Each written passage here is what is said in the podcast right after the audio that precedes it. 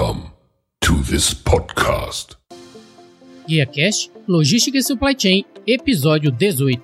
No episódio anterior, falei sobre gestão da qualidade, TQM, operações estratégicas. Você aprendeu sobre definindo a qualidade do produto, definindo a qualidade do serviço, gestão da qualidade total, TQM, estrutura do TQM, técnicas do TQM, que inclui CEP, controle estatístico de processo, Six Sigma e DMAIC. Não deixe de conferir o episódio 17 em www.guiacorporativo.com.br. No episódio de hoje, vou falar sobre o tema Planejamento e Controle de Operações. Você vai aprender sobre horizonte temporal para o planejamento e controle, a natureza da demanda em atividades de planejamento e controle, requisitos de mercado, agendamento de atividades, que inclui carga, sequenciamento e programação, gerenciamento de estoque, por último, gerenciamento de capacidade.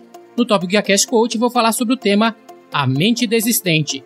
E esse episódio foi feito em parceria com o Guia Corporativo, onde você encontra o melhor conteúdo sobre estratégias, inovações, ferramentas e melhores práticas da cadeia de suprimentos de maneira online acessível para que te ajude a crescer e ser bem-sucedido em seu negócio e em sua cadeia logística. Guia Corporativo, conhecimento e informação sobre logística e supply chain. Confira através do site www.guiacorporativo.com.br. Sinta-se à vontade para enviar um e-mail para guiacast.gmail.com se você quiser sugerir outras ideias de tópicos, discordar de alguma coisa que eu disse ou apenas quiser dizer um oi. Ou também pode deixar uma mensagem no Facebook ou no LinkedIn se é mais fácil, na comunidade Guia Cash, Logística e Supply Chain. E não se esqueça, se você precisa de um guia, considere se inscrever no Guia Cash. Sem mais, começamos!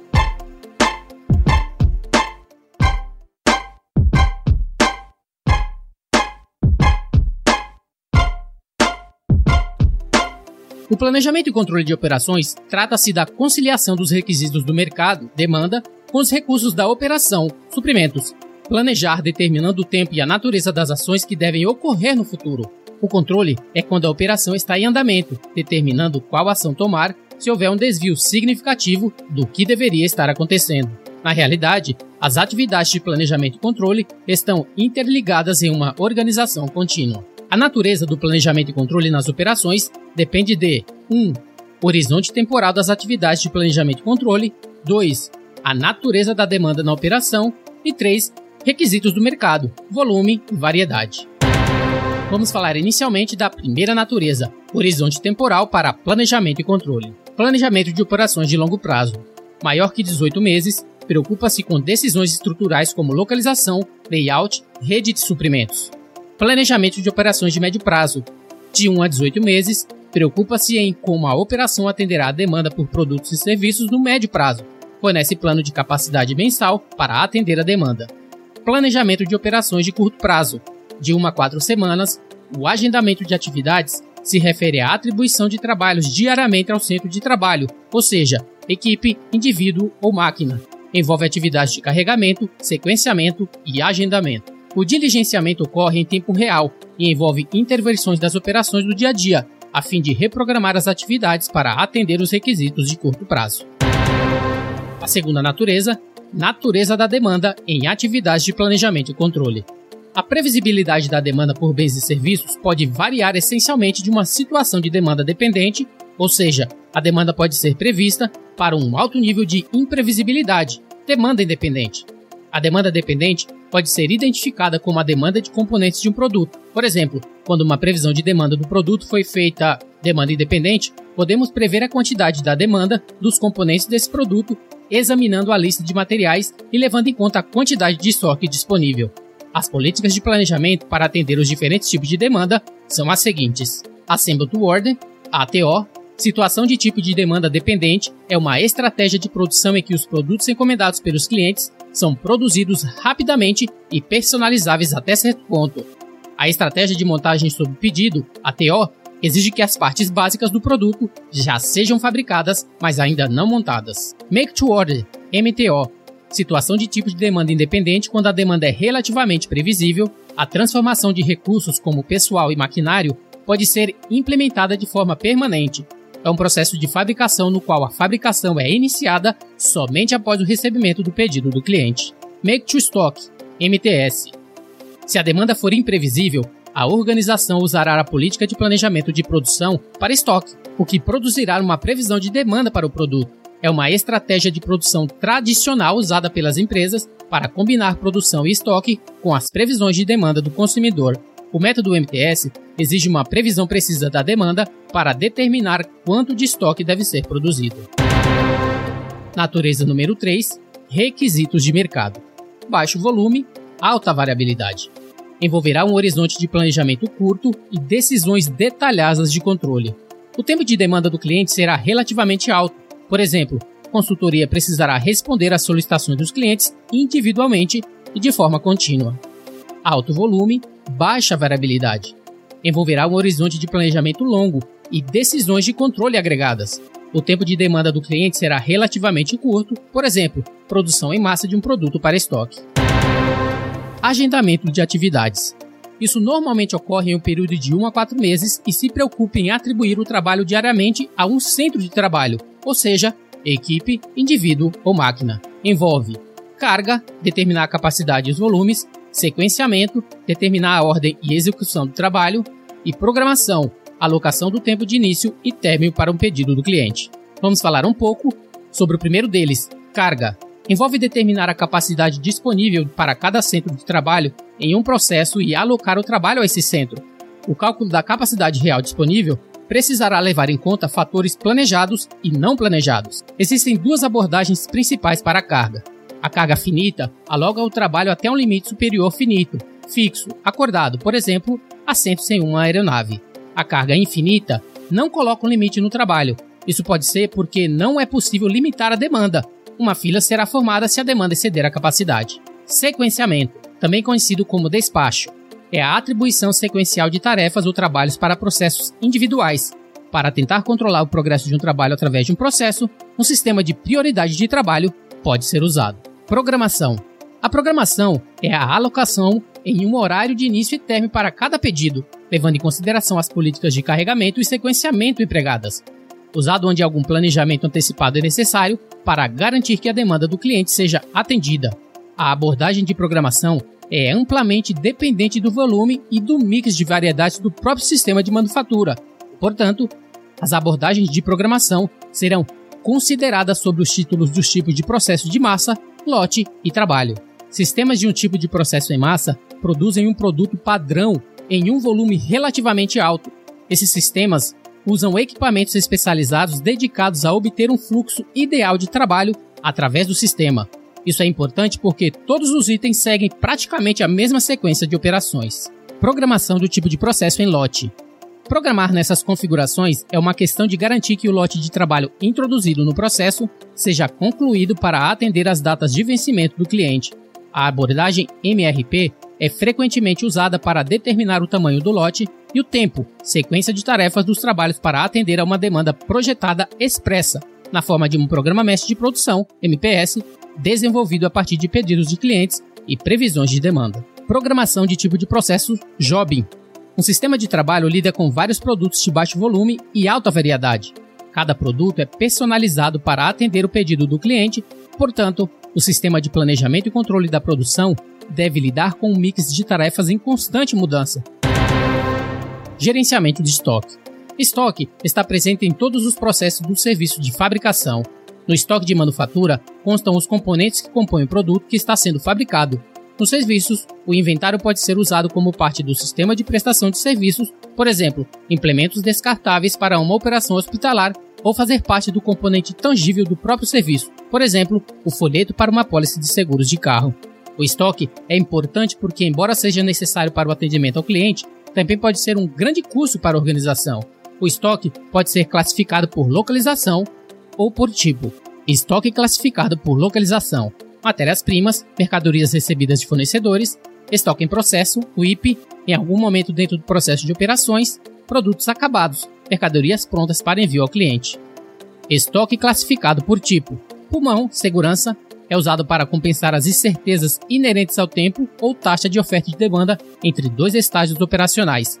Ciclo: se for necessário produzir vários produtos de uma operação em lotes, é necessário produzir o suficiente para manter o fornecimento enquanto os outros lotes estão sendo produzidos. Desacoplamento: Isso permite que etapas do processo de manufatura sejam gerenciadas e seu desempenho seja medido de forma independente. Antecipação. Isso inclui produzir para estoque para antecipar um aumento na demanda devido a fatores sazonais. Pipeline. Movimento. Este é o inventário necessário para compensar a falta de estoque enquanto o material está sendo transportado entre as etapas. Gerenciamento de capacidade. O estabelecimento de capacidades para atender às demandas da organização é denominado gerenciamento de capacidade. A atividade de gerenciamento de capacidade deve ser feita usando uma abordagem sistêmica através das seguintes etapas: etapa 1, medir a demanda, etapa 2, medir a capacidade, etapa 3, reconciliar a capacidade e a demanda. Medir a demanda. É preciso uma previsão precisa da demanda das quantidades e capacidades necessárias no médio prazo, e não apenas na receita. Como uma previsão nunca pode ser completamente exata, é útil ter uma estimativa de quanto a demanda pode variar em torno de um valor médio. As previsões de demanda podem muito bem levar em conta efeitos de sazonalidade ao longo de um ano, sazonalidade devido ao clima, social, financeiro e sazonalidade da oferta, por exemplo, comida. Demanda também pode flutuar ao longo de dias e semanas. As previsões são um fator importante para permitir que as organizações forneçam bens e serviços ao cliente quando necessário e, assim, obter um serviço de qualidade. A precisão de uma previsão também depende do horizonte de tempo durante o qual a previsão é derivada. As previsões para horizonte de tempo curtos tendem a ser mais precisas do que para previsões de longo prazo. Portanto, uma forma de melhorar a precisão é encurtando o tempo necessário para a organização responder a uma previsão. Para produzir previsões precisas, uma organização deve coletar dados atualizados sobre informações relevantes, como preços e volumes de vendas, e escolher uma técnica de previsão apropriada medir a capacidade. A capacidade não é fixa, mas é uma variável e é dependente de vários fatores. A capacidade assume muitas formas diferentes, como espaço de armazenamento, disponibilidade de funcionários habilidosos, números de equipamentos e instalações de transporte. Capacidade é baseada no tempo e, portanto, a capacidade subutilizada devido a uma queda na demanda não pode ser usada mais tarde, quando a demanda aumenta. Assim, a capacidade real disponível será menor quanto mais a demanda flutuar. Reconciliar capacidade e demanda. Os métodos para conciliar capacidade e demanda podem ser classificados em três estratégias puras de capacidade de nível, demanda por perseguição, gerenciamento de demanda. Capacidade de nível. Essa estratégia de planejamento de capacidade define a capacidade de processamento em um nível uniforme durante todo o período de planejamento, independentemente das flutuações na demanda prevista. Isso significa que a produção é definida em uma taxa fixa, geralmente para atender a demanda média, e o estoque é usado para absorver variações na demanda. Demanda por perseguição. Essa estratégia procura combinar a saída com o padrão de demanda a longo prazo. A capacidade é alterada por políticas como a alteração da quantidade de pessoal de meio período, a alteração da disponibilidade de pessoal por meio de hora extra, a alteração dos níveis de equipamentos e subcontratação. Gerenciamento de demanda. Embora a capacidade de nível e as estratégias de demanda de perseguição visem ajustar a capacidade para atender a demanda, a estratégia de gerenciamento da demanda tenta ajustar a demanda para atender a capacidade disponível. Existem muitas maneiras pelas quais isso pode ser feito, mas a maioria envolverá a alteração do mix de marketing, por exemplo, preço, promoção, e exigirá coordenação com a função de marketing. Conclusão desse tema. Períodos econômicos fortes podem mascarar o desempenho de sua cadeia de suprimentos e algumas empresas optam por não melhorar ou limitam o que suas empresas podem se tornar. Empresas que percebem as suas fraquezas redesenham as suas atividades, assumem o controle de suas operações, crescem e se tornam mais rentáveis. As boas empresas mudarão e usarão as melhores práticas porque desejam se posicionar para o crescimento e para o sucesso.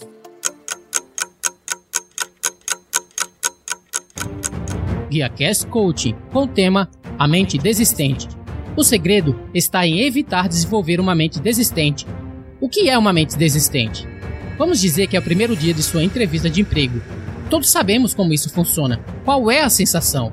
Você acorda com bastante antecedência, tem suas roupas arrumadas em cima da cama, seu café já está pronto, você está se preparando há semanas e semanas. Daí, você aparece na entrevista e traz o melhor de si mesmo para aquele momento. E se você conseguiu um emprego, ótimo! Que felicidade! Tudo bem, então, após alguns meses, você começa a aparecer no trabalho um pouco mais tarde, você não parece estar tão bem vestido ou aciado como antes, suas roupas não estão mais arrumadas na cama logo cedo, o seu café da manhã ainda não está pronto. Sua mente começa a ficar mais suave. Isso muda tudo em sua vida. Sua felicidade diminui e adivinhe, você adquire uma mente desistente. Alguém me disse uma vez que o tempo é como um círculo, que tudo que nós fazemos, que tudo que ainda vamos fazer, vamos repetir e vamos fazer novamente, novamente e novamente. A repetição todos os dias é a mãe das habilidades. E o segredo é que todos os dias você precisa se cobrar mais e mais e competir com você mesmo, pois você é o seu maior adversário. Não existe negociação, não existe discussão com sua mente. Quando você diz pule, seu corpo, mente e alma precisam entender que é realmente para pular. É necessário construir um músculo de sua mente. E como qualquer músculo, é necessário desenvolvimento e treinamento. E você precisa encontrar algo que vale mais do que a sua dor e usar essa dor para ser e fazer ainda mais. Se você escrever um livro sobre a sua vida e entregar para alguém ler, se esse livro não mudar a vida dessa pessoa, é melhor você começar a trabalhar muito, com mais e mais repetições, com mais autodisciplina, fazendo o que talvez você não gostaria de fazer, para que seja possível desenvolver uma armadura para sua mente. Você precisa lutar. Quanto maior for a luta, maior será a paz. Você precisa vencer a batalha contra você mesmo. Todos os dias. Mude a sua atitude e transforme a sua atitude negativa em positiva. São pequenas decisões durante o dia que colocam você no caminho correto.